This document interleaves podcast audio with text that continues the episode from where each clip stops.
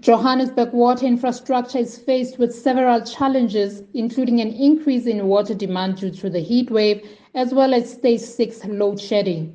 Although some of our critical sites are exempted from load shedding, the entity is managing this through backup systems. However, our towers are taking a strain. In order to maintain a steady water supply, we urge residents to please observe Level 1 water restrictions and reduce consumption. Level 1 water restrictions prohibit the use of hosepipe between 6 a.m. and 6 p.m.